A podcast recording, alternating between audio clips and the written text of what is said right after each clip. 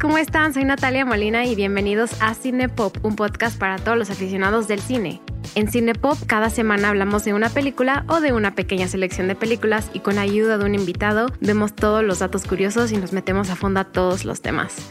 Quiero darle la bienvenida al Cine de los Gays. El Cine de los Gays es un podcast que seguro han escuchado porque su contenido está muy padre y pues nada más es más feliz que invitar a otros podcasts y colaborar con otros podcasts y crecer esta linda comunidad. Al Cine de los Gays le está yendo muy bien en redes sociales, su contenido está súper padre, que como ya mencioné. Y pues nada, quiero dar la bienvenida a Ashlit Lozano y Vania Casbis. Bienvenidas, ¿cómo están? Hola, muy bien, muchas gracias. Estamos muy emocionadas por estar aquí. Yo soy Vania, soy parte del equipo de El Cine de los Gays y pues aquí estoy con mi compañera Ash. La típica introducción de nuestro podcast, pero sí, yo soy Ashley, soy la otra mitad del podcast de El Cine de los Gays y pues muy emocionadas, la verdad es nuestra ¿qué? Segunda colaboración en la vida, en nuestra historia. Es nuestra segunda colaboración. Y la primera con otro podcast, así que. Sí, la primera con otro podcast. Eso es este emocionante, los nuevos caminos. Sí. ¿Hace cuánto empezaron el podcast, más o menos? Empezamos en junio del año pasado, entonces estamos ahí alrededor de los ocho meses. Ajá, ya cerca al año. Qué bien, pues yo creo que les está yendo muy bien y qué bueno que eh, estamos en esta comunidad. Y aparte que estén enseñándonos el cine y platicando del cine de una forma muy diferente, o sea, extremadamente diferente a como lo estamos viendo, porque también mucho del mundo de los podcasters en general son muchos, son muchos hombres y una perspectiva muy masculina. Y pues me gusta mucho su contenido, así que gracias por participar. Eh, Platíquenos un poco de ustedes. O sea, yo sí sé que son estudiantes todavía. Supongo que se conocieron en, en la universidad porque las investigué un poco en la misma institución. Y pues platíquenos un poco de ustedes, lo que quieran compartir para que las conozcan en Cinepop. Este, bueno, pues eh, de hecho, nos conocimos en la prepa, Ash y yo. Estamos en la prepa. Ya, vamos para largo. y aunque seguimos en la misma institución, estamos en los mismos campus. Yo estudio mercadotecnia y comunicación. Y este, y pues algo que siempre tuvimos en común, Ashley y yo, desde que nos conocimos, fue que a las dos nos gusta mucho el cine. Y pues claro, después como que también todos estos aspectos de la comunidad LGBT, ¿no? Entonces, eh, pues alrededor de mayo del año pasado, pues Ashley me dijo, después de que me recomendó la serie con la que empezamos nuestro, nuestro podcast. ya murió, por cierto. Nuestra, la serie Generation de HBO, que descansa en paz. Este, me dijo como, ay, deberíamos hacer un podcast. Y yo dije como, ah, pues sí. Eso fue como el pequeño inicio de todo esto. Sí, y bueno, yo, ¿dijiste en dónde vives? Bueno, ¿en qué campus? No, bueno, soy, somos de ah. Morelos las dos, de Cuernavaca. Sí, somos de Cuernavaca, pero yo ahorita estoy, o sea, igual por la uni todo vivo en, ya en Ciudad de México y estudio pues casi lo mismo, comunicación e igual como que por nuestros gustos nos encontramos desde el primer día de clases dije, es mi persona. y y hasta aquí hemos llegado, la verdad, muy lejos. Sí. No, qué padre, qué padre proyecto. Y aparte me da mucho gusto que siendo estudiantes, cuando eres estudiante, a veces es muy abrumador el tiempo que tienes. Entonces, qué padre que tengan em, pues esta, esta iniciativa. Como yo, como ustedes, también me encantan los podcasts y estar en este, en este mundo, pero pues qué padre que podamos estar aquí y podamos platicar de la película de hoy, que les voy a preguntar cuál escogieron y por qué razón la escogieron. Pues escogimos Atómica, Atomic Blonde, este, esta película protagonizada por Charlize Theron. Y pues la elegimos, la verdad, creo que primero fue porque era una de las que estaba como en nuestra lista de quizás en el futuro adentrarnos en ella. Y este, pero también creo que una razón es que ver cómo trata todo este género de las películas de espías y las películas de la Guerra Fría y se y de alguna manera es un poco diferente al resto porque pues la verdad hay muchísimas películas dentro de ese género. Y muy ad hoc diría ahorita hablar de esta película. Y muy ad hoc. Eso es justo lo que les iba a mencionar. O sea, nosotros eh, hablamos de que íbamos a hacer esta película ya hace unos meses, pero qué casualidad que con toda la situación que está pasando ahorita en el mundo con Rusia y Ucrania y, un poco recordarnos lo que pasó en la Guerra Fría, eh, estemos tratando el tema de esta película. Este, esta película eh, es sobre un microevento, no un macroevento como fue la Guerra Fría, pero es un microevento dentro de la Guerra Fría, que es definitivamente muy interesante analizar ahorita y, pues les agradezco por sugerirla. ¿Y mm, qué opinión tienen de, de Charlize Theron como actriz de acción? Porque creo que se ha establecido como actriz de acción em, en los últimos 10 años. Entonces, me gustaría saber como sus impresiones eh, iniciales de, de Charlize Theron protagonizando este papel de, de esta película Atomic Blonde que salió hace unos años en 2017 yo la amo. A mí me cambió la vida esta película. Como que pasaba por una época obsesionada de, bueno, Vania y yo como que aprendimos alemán en la prepa y como que, pues fue justamente en 2017, ¿no? Todavía estábamos en la prepa y fue como, uff, sí, la cultura alemana, Charlize Theron. Y igual como que, sí. Berlín. Y desde que estaba en Mad Fury, dije, Charlize Theron tiene un talento para las escenas de acción, como que la coreografía, todo. Dije, Charlize debe tener el mismo reconocimiento que Daniel Craig como James Bond o como otros más en el, en el mundo del cine de, de la acción, en mi opinión. Sí, definitivamente yo también. De hecho, siento que yo no he visto tantas películas con, con Charlize Theron, pero para mí siempre ha sido como, o sea, creo que la empecé a ubicar muy bien con Mad Max y como que desde ahí, pues no, para nada como que se me puede quitar la mente. O más, yo creo que mejor que Keanu Reeves y todos los demás este, actores de acción porque... Eh, de verdad se meten eso y creo que sí es muy raro ver que este se les den como que esos papeles o estas películas este de protagonistas mujeres en tan, en tanta acción como es esta. Sí, aparte, eh, Charlize Theron produjo esta película. Ahorita hablo más a fondo de la productora de Charlize, pero eh, está basada en un, en una, mm, ¿cómo se llama? Novela gráfica. En una novela gráfica, ¿no? Que se llama The Cold City y ella compró los derechos y le interesó mucho hacer este papel, ¿no? Entonces sí, también tardó varios años en poderse realizar y en poder en concretarse. Eh, pero sí, a mí Charlize Theron como que no me he puesto a pensar lo importante que ha sido su papel para esto, para las películas de acción, o sea, Mad Mad Fury Road, que podría considerarse una de las mejores películas de los últimos años, em, y tiene una filmografía antes de eso también, no sé si recuerdan una película, creo que es de los principios de los 2000 que se llama eh, Italian Job, eh, es, una, es una película de acción, también pues obviamente ha salido en películas como Aeon Flux, y Gringo, más recientemente, que a lo mejor no es tan buena, pero pues también es película de acción. Y el año, el, hace dos años, en 2020, The Old Guard, que es una película de Netflix. Es una mujer que ha logrado, gracias a que también ganó el Oscar y es súper buena actriz, establecerse también como una estrella de acción. Entonces hay que destacar eso y la admiramos mucho. La amamos. Además, este, todo lo que pasó detrás de escena, o sea que obviamente... Eh, no decir de una manera romantizada, pero todo el, este, estuvo muy arduo el trabajo que, que realizó para su entrenamiento. Sí, se metió en papel realmente. Sí, se metió en papel. Como que sí dice uno verdaderamente, se ve que es una pasión y que eh, quiere hacer esto. O sea, como que sí le metió su todo desde que se involucró con su productora para realizar esta historia. Y hasta yo podría decir que eh, más allá de también ser una actriz muy buena y muy reconocida, también es, es casi un atleta porque el nivel de entrenamiento que que, hizo, sobre todo para esta película atómica, es muy impresionante eh, y pueden meterse a ver videos de, cómo se grabó y, de los diferentes stunts que se hizo y pues también mis respetos por la fuerza la que, la que logró estar para esta película es también como otro nivel que nos ponemos a considerar, ¿no? Porque estamos completamente acostumbrados a ver a Daniel Craig o como dicen Keanu Reeves o Will Smith Em, pues bueno, hablemos un poco de los aspectos técnicos de quién la dirigió, etcétera,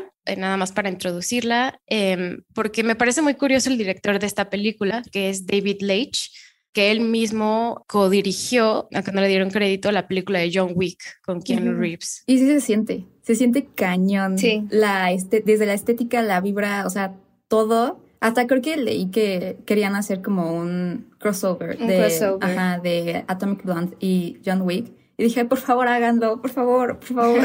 Porque sí estaría, o sea, se siente cañón como la vibra de John Wick. Hay teorías que dicen que es el mismo mundo. O sea, que está dentro del mismo mundo de John Wick. Ay, ojalá. yo voy a creer increíble. Para mí eso es canon. Porque sí están desarrollando la secuela, ¿no? Entonces estaría súper padre que pues la secuela fuera de los dos, ¿no? Pues ya se tardaron, pero. Ya se tardaron. Bueno, ah, bueno, cinco años, pero bueno. Cinco años, pero creo que sí sigue en desarrollo. Creo que Netflix la está produciendo. Em, entonces, sí estaría bueno una, una película de John Wick crossover Atomic Blonde. Y aparte, eh, a mí me gustaría ver a Keanu, a Keanu y a Charlize en pantalla otra vez. Si no mal recuerdo, tuvieron una película, una comedia romántica, también creo que por los noventas o los dos miles. Entonces, me gustaría también verlos a ellos en acción. En acción estaría, estaría bueno. Así que, por favor, denos un crossover John Wick. Sí, por favor. Sí. Y también estuvieron juntos en una que se llama El abogado del diablo, que nunca he visto bien, pero también es con, es con Al Pacino, así. Sí, Entonces, eso también. Y yo también le sentí mucho, o sea, de hecho cuando la, estaba ahorita reviendo, me recordó también mucho al estilo de la película de Harley Quinn que salió el año, eh, no, en el 2020, este, la de Aves de Presa, creo que se llama.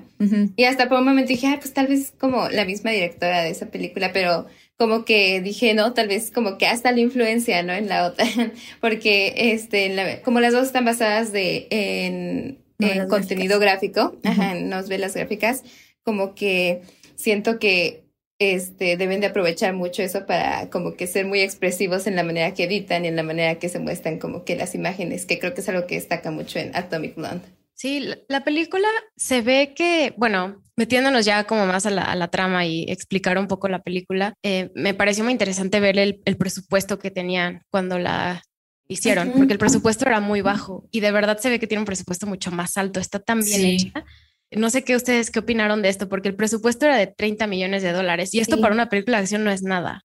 No, sí, yo cuando la vi dije, o sea, hasta dije probablemente no se va a hacer la secuela porque no creo que haya recaudado lo que, lo del presupuesto, porque la verdad yo no la vi en cines ni la vi anunciada en su momento. ¿No en el cine? No, no sé dónde estaba porque ni recuerdo anuncios ni nada. ¿Y yo con quién la vi? No sé. Pero este, yo la vi hasta, hasta eso como dos años después de que salió. Entonces yo dije como no hay manera de que haya recaudado su presupuesto, pero, o sea, 30 millones sí me impresiona demasiado para haberlo hecho. Sobre todo, o sea, obviamente vamos a hablar a más profundidad, supongo, de esa escena, pero la escena de la pelea sin cortes de 10 minutos, que este, que yo sí dije, no, hombre, o sea, le estaba poniendo atención, dije, no ha habido cortes dije con, no, no puede ser, no creo que lo hayan hecho así. Es para que sea una escena de acción, o sea, no es nada más como que siguiendo a la persona, siguiendo, que ya también es como un logro en sí, pero el hecho de que tenga la coreografía y bueno, todo. Sí tiene cortes. Sí, sí tiene cortes, pero, pero este, pero que se haya logrado en la edición también. Digo, está increíble. es justo eso, a mí me, me, llamó mucho la atención este dato y, y quería mencionarlo. Eh, y la película tampoco recaudó así mucho dinero. Eh, siento que no sé si fue el marketing o qué tipo de instancia fue o de que fue una mujer y no vendió, lamentablemente. O sea, eh, eh, la película recaudó 100 millones de dólares, que realmente no es mucho si nos ponemos a pensar en lo que recaudan actualmente las películas de acción. Entonces podríamos calificar la película como película de medio rango, de presupuesto medio, que le fue más o menos bien, ¿no? Pero yo creo que ha logrado establecerse muchísimo más como película de acción eh, divertida y aparte una buena película después de su estreno. Yo creo que el primer año todo el mundo dijo como, ah, pues inesperado este, esta película, pero yo creo que ahora se está volviendo más de culto. ¿Qué opinan ustedes? Sí, o sea, siento que por lo mismo de que para empezar es mujer, ¿no? Y de que no tuvo tanta promoción. O sea, creo que en el cine en México estuvo de que dos, tres semanas y ya. Pero igual como pues no sé, ya la hayan subido como a plataformas de streaming y todo eso, pues sí como que ayuda un buen a que la gente como que la rescatara de, de la perdición, porque sí últimamente como que, bueno, no últimamente, pero en los últimos años, sí como que los estilos de las películas las han publicado mucho como de, uff, escena aesthetic o cosas así, o de qué luz tan bonita, tipo así.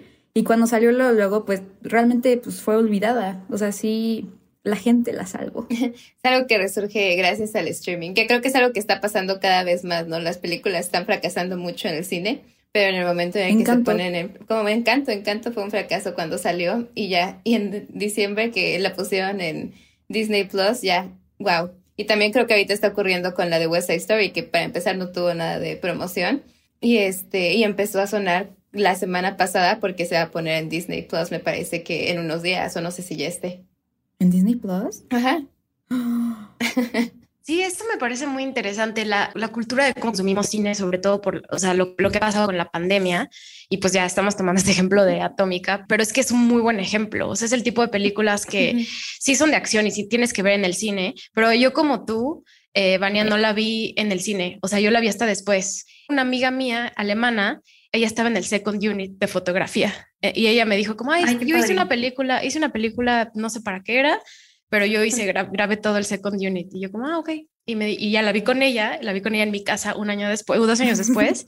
y dije, no, pues sí está muy padre. La verdad, sí está divertida. O sea, la, la, la historia, la verdad, me perdí un poco.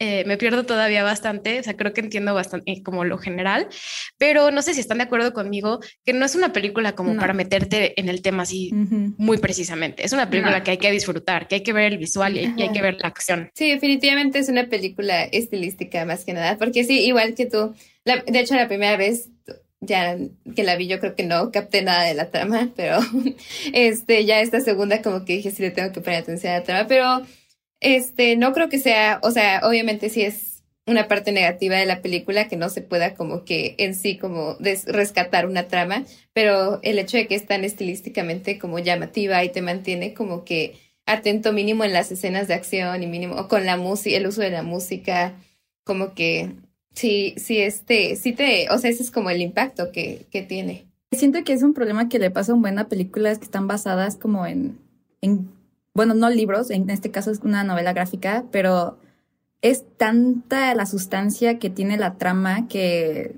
pues, al momento de traducirla a la película, pues es tanta información que chance el espectador como que no logra entender. Y siento que es como, esta película sí se siente cañón como el intento de que quieren hacer varias películas de Atomic Blonde. O sea, por el desarrollo del mismo universo, o sea, te presentan un buen de personajes, como muchísimas situaciones que siento que se pueden desarrollar muchísimo más como en, en una segunda película, en una precuela, o sea, tiene mucho jugo, la verdad, en mi opinión. Sí, tienes razón, es una película que tiene mucho que ofrecer, eh, también en el sentido de el tipo de espionaje que nos están presentando, porque aunque aquí nos muestran que es unos días antes de que se caiga el muro de Berlín y, y, digamos, y caiga em, la Unión Soviética, eh, creo que esto también se presta para otro tipo de tramas a nivel más micro, en, no sé, en los noventas, o sea, podría haber, yo me imaginaría una del 11 de septiembre, por ejemplo. Sí. o algo posterior, algo creo que eso también estaría bueno, eh, pero aquí sí te, sí te ofrecen como una, un tipo de historia que, se, que si no sabes bastante del contexto de la Guerra Fría, te, sí, te, sí te pierdes, ¿no? Porque tenemos diferentes tipos de agentes, tenemos, e, ella es agente del, del MI6, del MI6, del, del de los británicos, sale la CIA, sale la KGB, o sea, salen tantos tipos de agentes, o sea, también vemos del lado del, o del este de Alemania, vemos los agentes que son los Stazis, Stasis, entonces como que sí dije, ok, tengo que poner muchísima atención para ver quién es quién, y los nombres también me perdieron mucho, no sé si... No ayudan mucho los nombres. Sí, no, no ayudan. Por ejemplo, el personaje de James McAvoy, que este que pues es un agente doble, vaya, pero como que... Spoiler. spoiler. Así, bueno, sí, ya pasemos a spoiler. Si la, si la quieren ver, la pueden rentar en muchas plataformas. De hecho, yo la, la compré en YouTube, o sea, la pueden comprar en Google Play, o sea, está en varias plataformas, o sea, no está gratis ahorita ninguna, pero la pueden rentar o la pueden, la puedo rentar por 20 pesos en YouTube, así que está muy accesible también. Sí, pero volviendo, o sea, tenemos el personaje de James McAvoy que la neta a mí sí me confundió un montón porque como que sí sentía que querían hacer eso de que, uy, el misterio de quién es, pero no ayudaban, como que el, el no saber identificar, ah, este, este es como que este grupo de espías y este es el otro grupo de espías, como que, y siento que, aunque sí se muestra bien el personaje de James McAvoy, como que le faltaba un poco más, o sea, como que le dieran un poco más de tiempo para que saber quién era él o como que mínimo este, establecer más su relación con este, Lorraine, el personaje de Charlize Theron. Hablamos de Lorraine, del personaje de Lorraine Broughton, que nosotros nos las introducen como un agente del MI6, eh, que tiene que ir a, está en Londres y tiene que ir a Berlín los últimos días de la, del, antes de que caiga el muro de Berlín, tiene que ir a conseguir una lista de nombres de todos los espías que están en Berlín, ¿no? Porque ya es, es por eso me recuerda un poco a John Wick, ya es como every man for himself, cada hombre está por su lado, es una locura, todo el mundo está eh, por todos lados, este, entre, vienen entre el este y el oeste, los Stasis, la KGB, o sea, es, es la verdad, pero a Lorraine nos la introducen como una mujer fuerte desde el principio, como alguien con mucha autoridad propia, aunque ella sea agente, y me gustaría ver su perspectiva sobre este personaje, ¿no? ¿Cuál es la primera impresión que tienen de ella cuando empiezas a ver la película? Pues a mí, a mí me, no sé, o sea, lo mismo que dijo Ash al principio, como que dije, wow, la amo, ¿no? y este, y me gusta como si la introducen aquí, este, ya en, su momento más vulnerable de alguna manera, porque la, empieza ya después de todo lo que nos muestran después en la película, empieza ya que le van a hacer como que, este, eh, ¿cómo se dice? La van a, eh, eh, las preguntas para saber qué onda con ella. Pero este, y ya está toda, toda golpeada, toda acabada. Por eso, y digo, pero aún así como que hay tanta tanta como autoridad en su figura y también como que, que dan tanto entender esta parte de ella de, de que tiene mucha dedicación a este trabajo, ¿no? De que, o sea, que lo hice mucho, ¿no? Como de que es que esta es la vida que elegimos y este, y tengo que mostrarme de tal manera y no podemos salirnos de esto. Y digo como que, o sea, una muy buena como que figura que se sale lo que se espera, o sea, porque no sé, creo que no, no hay muchas películas así de espías de mujeres, ¿no? Y mucho menos como que nada más ella, ¿no? Llega a ver como que donde es como, ah, la espía junta o la comedia o algo así. Pero cuando te la muestran así en un papel tan, este, de alguna manera como masculino, porque sí tiene como que los, los traits que se le daría normalmente a un espía masculino, ¿no? Pero digo como que, wow, qué, qué bueno que no se desviaron de eso, ¿no? sobre todo viendo que, este, que todo estaba como todo el poder detrás de la película, o sea, aunque Charlize Theron era la coproductora, como que los escritores y los directores pues eran hombres, digo que bueno que no se desviaron a hacerla como de que, ay, más agradable o ay, como que tiene también este lado, eh, ¿cómo se dice? Como suave. No, sí, cañón. O sea, yo siento que es como, no quiero decir como una James Bond mujer, porque claramente es otra cosa, ¿no? Y siento que ese es el problema, o sea, pon tú de que ahorita estaban, están tratando de hacer la nueva película James Bond con una mujer. O sea, pues, ¿por qué no simplemente empiezan un nuevo universo como este para seguir con, pues, para deslindarnos como ya del nombre de James Bond y todo lo que atribuye a ese personaje y pues seguir más con historias como esta? O sea, porque quieras o no, tiene ciertas similitudes, pero las diferencias y el simple hecho de que ya sea como un proyecto aparte, como que marca mucho. Sí, lo hace sentir menos como performance, o sea, menos como de que, ay, nos han dicho mucho que, ajá, porque creo que es el caso de muchas veces como pues, James Bond, ¿no? Que nada más como, ay, es que nos exigen mucho que ya haya más papeles femeninos, ¿no? Vamos a cambiarlo todo en lugar de crear como que estos universos como que más grandes y que sean como que específicamente o como que hechos para pues mujeres, ¿no? O bueno, protagonizados por mujeres. De que de origen ya era de mujer. Y yo creo que parte de eso fue que, mm, por ejemplo, Mujer Maravilla fue algo tan famoso, o sea, porque si era una mujer dirigiéndolo y si era un personaje que normalmente estaba muy sexualizado y, y obviamente encapsulado en la imagen de cómo era la Mujer Maravilla, que sigue siendo, que sigue siendo así, eh, ¿no? Como ella es superheroína, pero también tiene cuerpazo y tiene así y, tiene, y enseña toda la pierna, pero al fin y al cabo fue una película de acción de donde fue protagonizada por una mujer eh, la dirigió una mujer y, le fue bien en taquillas, ¿no? Entonces, como que también ese, ese fue un caso de éxito que ahorita que ustedes hablaron de eso, me gustaría mencionar, ¿no? Porque sí, sí se puede lograr y yo creo que cada vez se está haciendo más, eh, pero es la primera vez que, por ejemplo, una película de, eh, o sea, yo he visto recientemente una película de espías estilo John Le Carré, que es uno de los autores que trata temas de la mm, Guerra Fría, siempre está protagonizado por hombres en su mayoría. Sí hay mujeres, pero muy poco, ¿no? Entonces, me encantó como la idea de que sea una mujer la que esté al frente de esta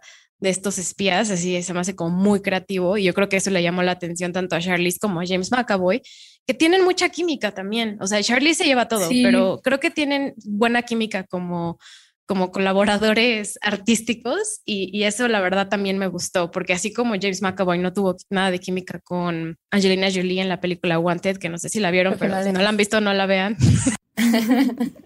Ni me suena. pues si quieren hablemos como de los aspectos de la película que les llamaron la atención o que les gustaría mencionar o que podamos adentrarnos un poquito más.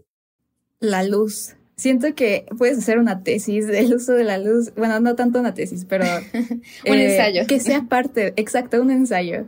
Analizando la luz, bueno, el lenguaje cinematográfico más que nada de la película, porque, pues para empezar, nuestro personaje principal es bisexual, ¿no? Que leí por ahí en la trivia que su pareja originalmente era un hombre y que en alguna etapa de la preproducción decidieron cambiarlo a que fuera una, una mujer. Y dije, ay, qué padre, qué inclusivos.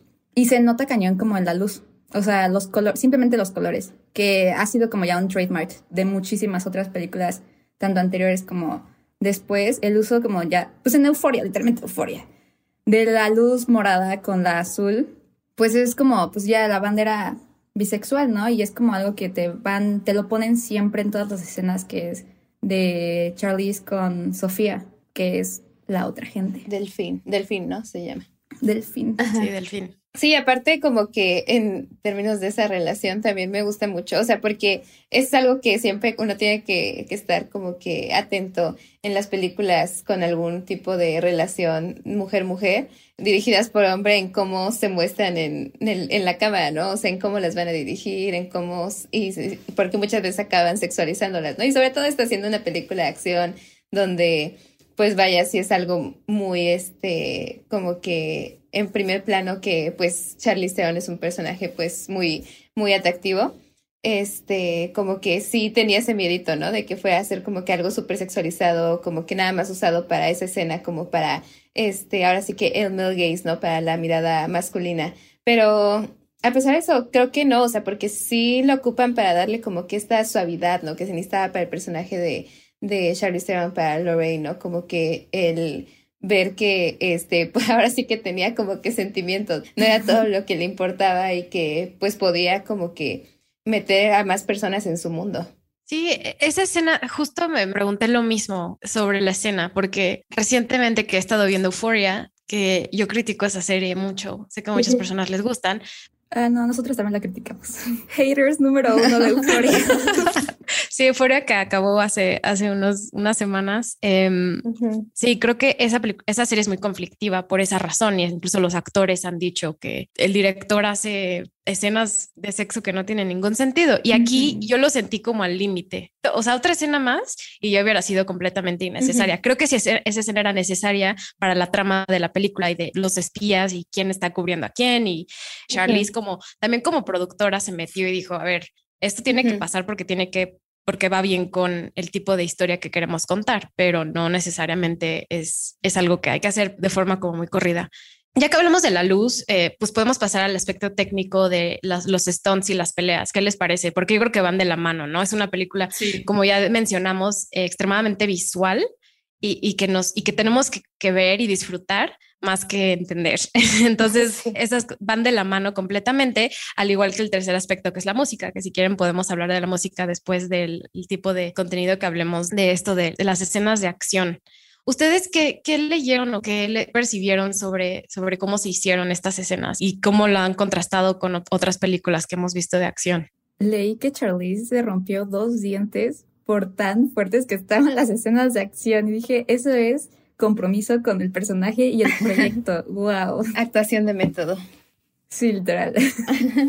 sí, o sea, es que, no, a mí sí me impresionaron, ¿no? De nuevo, como que la edición es algo que a mí me, me impresionó tanto y que quiero recalcar porque también he estado como en los últimos días, ¿no? La conversación de, de los aspectos técnicos en las películas por la misma noticia de que en los Oscars no se van a como que sacar en televisión estas categorías de edición y de este sonido y no sé qué. Y pues yo viendo esta película dije, es que hace la película, o sea, la edición de verdad es la que, este, gracias a ella como que está este aspecto de que hay, hay que disfrutarla, ¿no? Simplemente vamos a, a verla, a disfrutar lo estilístico. Porque una vez más, ¿no? Esa escena, todo eh, el segmento en el que van a pasar a, al espía del este al oeste, como que está increíble en su coreografía y en, en, la edición. Y eso mismo también de como decíamos en esa escena de 10 minutos, que sí hay cortes, como que a mí me encantan esos como que tratar de ver en dónde hicieron el corte, porque sí se ve, pero, o sea, no se ve como que el corte, pero se ve como que el momento de que hicieron, porque también se me hace súper creativo, ¿no? Y súper como que bien pensado, ¿no? El momento en el que hacerlo y todo. Y también siento que está súper realista. O sea, nunca había visto como una escena de acción en donde los involucrados como que se cansen a la mitad. O sea, porque dura 10 minutos la batalla y no me imagino 10 minutos ahí peleándote a, golpes, a pistolazos. O sea, hay una parte en donde realmente sí, ambos, o sea, el, el señor con el que se está peleando Charlize, o sea, también se ve ya como que súper cansado. Charlize ya, ya ni aguanta su propia alma. O sea, como que dice, Qué realista. Sí, y el hecho también después, o sea, ya que pues ya se muere, ya que se muere el espía y este sale del agua, o sea, también como que el aftermath, el que se viera como que ya tan afectada por eso, como que eso no pasa, ¿no? Normalmente como que siguen con sus vidas, ¿no? Y este o de que James Bond está como si nada, o sea, camina ya normalito. Sí, él se rompe prácticamente todos los huesos y bueno, se cae de 20 pisos y está perfectamente bien. Y aquí se ve igual como, o sea, el espía al que le, pues ya le dispararon, cómo se ve como que la evolución, ¿no? De que, este, porque solo lo llegamos a ver como que en las esquinas, mientras está la pelea de él, como está tratando de como que curarse a sí mismo, y igual se ve cómo se va poniendo como que peor y peor y peor. Más pálido, Ajá. hay un momento está blanco. Yo creo que algo que hay que recalcar de esto es que muchas de las, de las escenas que, que vemos, incluye la esta de 10 minutos y otras de acción, es que se usaron efectos prácticos. O sea, y yo cuando estaba viendo los behind the scenes, casi no hay green screen. Y eso hay que mencionarlo, o sea, porque en la mayoría de las películas de acción, o sea, podemos ver en Marvel, sí, sí, muchas veces son, son escenas que toman meses y meses en que los actores entrenen y de coordinación, pero aquí todo se grabó en Europa, eh, todo se grabó en locación y casi no usaron efectos especiales. Obviamente sí utilizaron algunos, pero, pero todo, todo lo que vemos en la pantalla sí está realmente pasando. O sea, recuerdan la escena donde Charlize le pega en la cara con el refrigerador, le pega y obviamente sí le pegó de verdad. O sea, no es, no es así una ilusión, sí le pegó. Y le pegó varias veces, eh, porque pues las escenas toman cuatro o cinco veces en, en grabarse. Eh, eh, y, eso me gusta también de las películas, cuando vemos efectos prácticos de esta forma. Y obviamente pues lo hacen de la manera más segura posible, pero es muy impresionante verlo, o sea, porque ya estamos también tan acostumbrados a ver cosas que se hacen de forma digital que no nos ponemos atención y decimos, ah, esto sí lo hicieron de verdad. O sea, hay que darle crédito también a todo este equipo de personas que, que, que hicieron eso. Entonces también quiero mencionar y darle, darle un shout out a estas personas que también nos traen y hacen riesgos, todo, sobre todo todos los dobles en las películas para que nosotros podamos disfrutar y, consumirlas de forma que nos diviertan. No, la verdad que cracks. Sí, sí, y se nota el esfuerzo, o sea, como que en, en, el resultado se nota como que sí lo estás viendo y uno está pensando, bueno, no sé si tal vez nosotras que nos gusta mucho todo este aspecto, pero como que yo se siento que cualquier persona la podría ver y notar y decir como de, esto requirió algo, ¿no? No por ser la persona decir como de que, ay, Marvel, no es cine, ¿no? Pero como que con estas escenas sí eh, con, o sea, comparándolo con Marvel, como que, pues no se siente real, ¿no? No se siente como que, o sea, por ejemplo, cuando se han visto como que las fotos de la pantalla verde, como hicieron como que esas escenas finales de batallas enormes, como que se dices como de que, ay, pues hasta se siente chistoso, ¿no? Medio ridículo pensar que estaban pues nada más corriendo en una pantalla verde. O sea, obviamente no diciendo como que sí se necesitaba la pantalla verde, pero sí le da como que este empujón a películas como Atomic Blonde este, al final, ¿no? Al resultado, al ver como que, que se hizo todo de manera práctica y de manera como que, o sea, donde están como que todos los equipos muy involucrados en que saliera. Siento que también funciona más cuando, bueno, se siente más feo cuando está mal hecho el CGI. Por ejemplo, en Spider-Man hubo como que muchas cosas que decías, de, ay, se ve súper feo. Como que te das cuenta ya de que realmente todo, todo, todo, todo es falso. Y y, pasa súper desapercibido. No me acuerdo quién me dijo o qué, qué profe me dijo de, que, o sea, sabes que una película está bien hecha cuando ni siquiera te fijas en la edición. O sea, ni siquiera, o en aspectos técnicos. O sea, si nosotros nos fijamos por, pues por geeks ahí de, del cine, pero pues, o sea, una persona normal como que no se da cuenta, o sea, o pasa desapercibido como todos estos aspectos técnicos y siento que ahí es cuando dices, ya alarme. O sea, porque pues en Atomic Blonde o sea, en ningún momento dices, es green screen. O sea, todo se siente real, 100% real, no fake. Sí, yo creo que eso está increíble y por eso me, impresiona mucho el, el, presupuesto conforme a lo que hicieron. Sí. Em, Me, gustaría pasar a la música, porque la música también va con la coreografía, al igual que con la luz. Eh, está muy, muy, muy bien hecha la, cómo meten la música en la película y en la trama. Pero antes que, antes que entremos a eso, quiero saber su relación con música de los ochentas y con los ochentas en general. O sea, ustedes son mucho más chicas que yo. Entonces me gustaría como, me gustaría saber qué relación tienen con la música ochentera. Ay, me encanta. Este, bueno, yo soy muy fan de como que, ahora sí que el rock clásico y pop ochentero y así, entonces, este, pues de hecho eso fue lo primero que, que me llamó, me gustó mucho esta película porque la película empieza con este Putting Out the Fire de David Bowie. David Bowie es de mis artistas favoritos. Y este, dije como, desde ahí dije, uh, ya va con todo esta película. Si utilizan a David Bowie, para mí ya es como que un plus. Fun fact, David Bowie iba a aparecer en la película, pero se nos perdió ah, Pero se nos fue.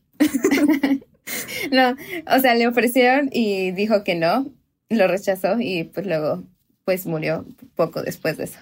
Yo con la música de los ochentas, o sea, realmente así que digas, me pongo a escucharla, pues no. O sea, simplemente es como por estas películas, por ejemplo, Stranger Things también. O sea, como que te abre todas estas series de época que están muy de moda ahorita, como que a esta generación le abre el panorama, como que a, a la música de esos tiempos. Sí, ahorita hay una, hay una necesidad de traer los ochentas y noventas y la música de regreso. Primero empezó con eso, ¿no? Como historias imaginadas sobre lo que pudo haber pasado en los 80, 70, etcétera, pero ahorita siento que hay una tendencia basada en la vida real o basada en hechos reales, ¿no? Como ahorita la serie de Pam y Tommy de que está saliendo en Star Plus, que la música también de los 90 está súper presente, ¿no? Y, y, y, yo creo que eh, para esta, esta película de Atomic Blonde, que de hecho salió el mismo año que Yo Tonya, que no sé si, no sé si ya la ah, vieron, pero también mucho el uso de las canciones es muy importante para meternos dentro de la época, ¿no? es, es, una, es algo que se ha utilizado, que se, siempre se ha utilizado, ¿no? Para traernos de regreso a un, a un momento en particular en el tiempo. Pero yo creo que ahorita más que nada estamos sacándole provecho a la cultura de la nostalgia así lo más que se puede. Cañón. y, ahorita esto, esto, está, esto está poniendo como de moda los ochentas, al igual que yo creo que lo hizo Stranger Things el soundtrack de Atomic Blonde fue como muy grande por esa razón. Y yo creo que también el soundtrack les ha de haber costado carísimo. O sea, tienen muchísimas canciones que mínimo un millón de dólares por canción, algunas. O sea, no, de verdad eh, está muy cañón. O sea, tenemos, creo que al final sale Under Pressure también. Esa canción va a ser carísima. Pero pues te, te, mete a la, te mete a la trama y me gusta eso. Pero metémonos más como en las escenas que, que justo eso mezclan color y música eh, una de ellas ya la mencionaste, que es la de David Bowie al principio. E, esa, esa canción nos establece en, en, en, la película, nos establece en el momento y, y está increíble. O sea, todos los momentos, es que son súper empoderadores. Sí, como que sí te, o sea, porque para empezar, como dije antes, como que empieza con el momento vulnerable, pero esta escena te hace pensar que va directo como que a la pelea ya, ¿no? O sea, como que es una, ahora sí que sí, ¿no? Una mujer empoderada y más las luces, que me parece que en esta parte es como completamente azul. O sea, como que no, sí es algo que luego, luego, o sea, para una primera escena que pues te tiene que, pues, jalar directamente al mundo, si dices como de que, ah, me gusta dónde va esto. Pero al mismo tiempo, como que muchas reviews malas de la película, justamente como que dicen de, como que solamente tener luces bonitas, una escena de acción y música no significa que sea una buena película. O sea, hay un buen de reviews así. y digo, pero se ve padre, se ve muy padre, se disfruta y pues sí al final de cuentas es como pues el chiste de una película que te entretenga y lo disfrutes. Y es el objetivo de esta. Claramente. o sea, al final es una película de espías, tampoco tiene como que un mensaje súper profundo de la humanidad y de cómo nos debemos tratar unos a otros, ¿no? Entonces, como que, pues vamos a disfrutarlo. Y sobre todo, también digo, está muy padre que pongan toda esta música, porque aunque no todo es como de, ah, precisamente 1989, cuando se cayó el muro de Berlín, como que sí te adentran al contexto histórico, sobre todo que ponen como creo que dos veces la canción de, de 99 Love Balloons, que fue una canción muy presente durante ese momento de, porque es una canción alemán que como que muy presente durante ese momento en el que querían pues ya liberar este Berlín, ¿no? Sí, también la, la, no sé si vieron la película de Drive del director Nicholas Winding Refn, pero es también la misma, el mismo tipo de estética y, tienes que visualizar y entender la historia, no meterte tanto como en la trama, sino experimentarla al verla. También Baby Driver. Sí, y, Baby Driver salió este mismo año, también 2017, ¿no? Sí. Me parece. Pues ahorita que ya que concluimos con este tema de la música, me gustaría hablar de un tema en particular, porque al final de la película ya no sabes qué ni qué está pasando, ¿no? ¿Quién en la lista? Spyglass es bueno, luego es malo, luego igual te das cuenta que el personaje de James McAvoy también es malo y, todo pasa una cosa de sucesos, pero me llama mucha atención quién muere y quién no muere en esta película. Porque en esta película vemos que Delfín muere, ¿no? Que ustedes que tratan este, o sea, muchísimo más este tema, ¿cómo han visto esta idea de que las, las mujeres gays o las mujeres lesbianas siempre mueren al final de las películas o que tienen una historia eh, que concluye de forma negativa o de forma trágica. ¿Creen que es algo que sí es una tendencia o es, es solo un caso en particular de, de Atómica? No, es un, una epidemia de la cual tenemos que hablar y acabar, por favor, porque no, sí, o sea, desde no Brokeback Mountain, o sea, que es como de los ejemplos que más populares. O sea, es el, el simple hecho de que una persona joven perteneciente de la comunidad eh, vea como que ese tipo de mensajes, pues es como muy traumático. O sea, pues que al, final de cuentas es como, pues, te vas a morir. O sea, vas a vivir una historia bonita con alguien, chance, y te vas a morir. Pero pon tú, con esta película, no lo sé, Vania, cómo lo sientas, pero yo no lo sentí tanto como una muerte de este trope, de este, de esta epidemia, vaya. Sí, no, eso mismo iba a decir, como que siento que, bueno, tampoco creo que los escritores de otras películas LGBT lo vean así, simplemente creen que es la única respuesta, pero siento que nunca pensaba en eso como que simplemente para hacer trágica la relación entre Charlize Theron y Sofía Boutella. Nada más como que fue no sé si como coincidencia, pero no, no lo siento como parte de esta tendencia porque al final era algo como que muchas veces se espera en estas películas de espías que pues vaya el interés romántico o cualquier como que los personajes que le importan como que sean atacados. Y también porque nunca fue un gran enfoque su relación, o sea, nunca fue como de que, ay, este, mira qué feliz es y cuando por ejemplo, siento que algo que sí lo hubiera hecho parte de esta tendencia es que sí les hubieran dado como mucho tiempo a las dos y aparte mucho tiempo pensando como en el futuro, diciendo como que, ay, nos vamos a ir a tal lugar y ser felices y poder vivir tú y yo juntas o como que este tener más tiempo en nuestra relación, pero al final siento que de alguna manera pues este no entra de esto porque nada más se ve como esta parte de que Charlize Theron trata de, de hacer un lado para que no, para que ella no, no se pare, este, no se separe de su trabajo. no estoy tan de acuerdo contigo porque, o sea, no quiero comparar, estoy, estoy más con Ash porque siento que sí es una tendencia eh, muy, que todavía está como implícita en las historias que está muy mal y debemos cambiar. O sea, comparando con James Bond, que ya sé que no deberíamos como comparar estas dos historias, pero James Bond siempre termina en las, sobre todo las últimas de Daniel Craig, siempre está la escena final donde derrotan al malo y luego se encuentra con la chica Bond del momento, ¿no? Como que siempre hay un epílogo donde lo podemos ver a él siendo feliz. En el caso de Charlize, sí vemos que, pues obviamente, spoiler, ya dijimos, es una espía triple y es de la CIA y se regresa a Estados Unidos y regresa a casa, por decirlo, pero no tiene este final feliz de, que a lo mejor también es bueno porque no, em, no nos están enseñando eh, la típica historia feliz de que las parejas acaba junta o de que hay un amor romántico entre dos personas y así termina,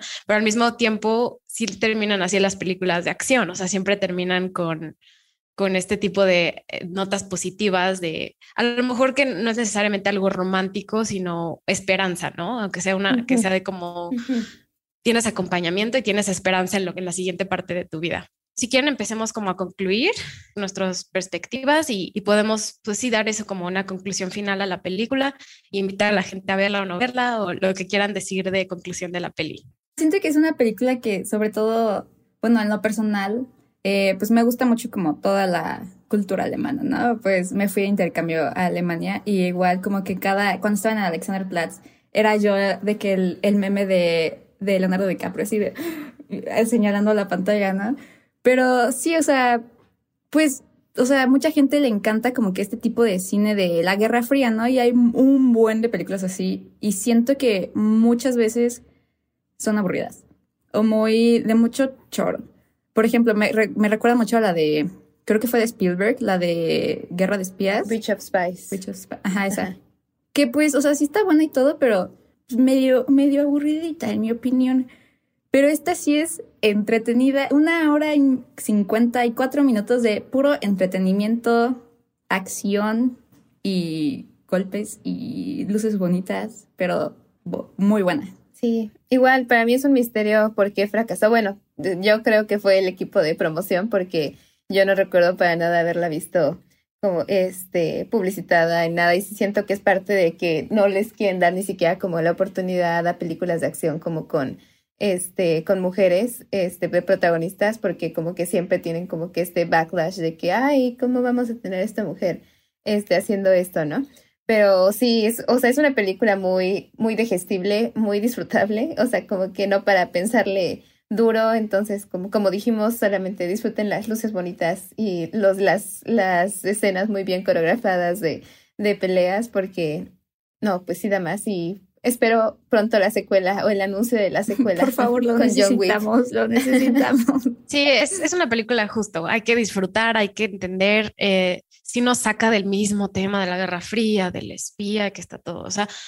literal las películas de la Guerra Fría son frías, y esta película nos, nos da vida, o sea, nos da, nos da como color. nos da color, ajá, nos da como entender el mundo de una forma diferente. Obviamente está súper hecho como a la medida de, de, una película de acción, tiene mucha ficción al mismo tiempo, o sea, no es una historia que podemos decir es de la vida real, pero es una forma nueva y divertida de entender un momento histórico que estuvo encapsulado eh, en, en, eso, en ese ámbito como histórico que a veces es un poquito de, de flojera meterse a entenderlo, eh, pero por eso creo que me gusta mucho y contrasta con películas de John Le Carré como Tinker Taylor Soldier Spy, que no sé si han visto, que es muy buena, pero sí es como para ver una vez y nunca más en tu vida.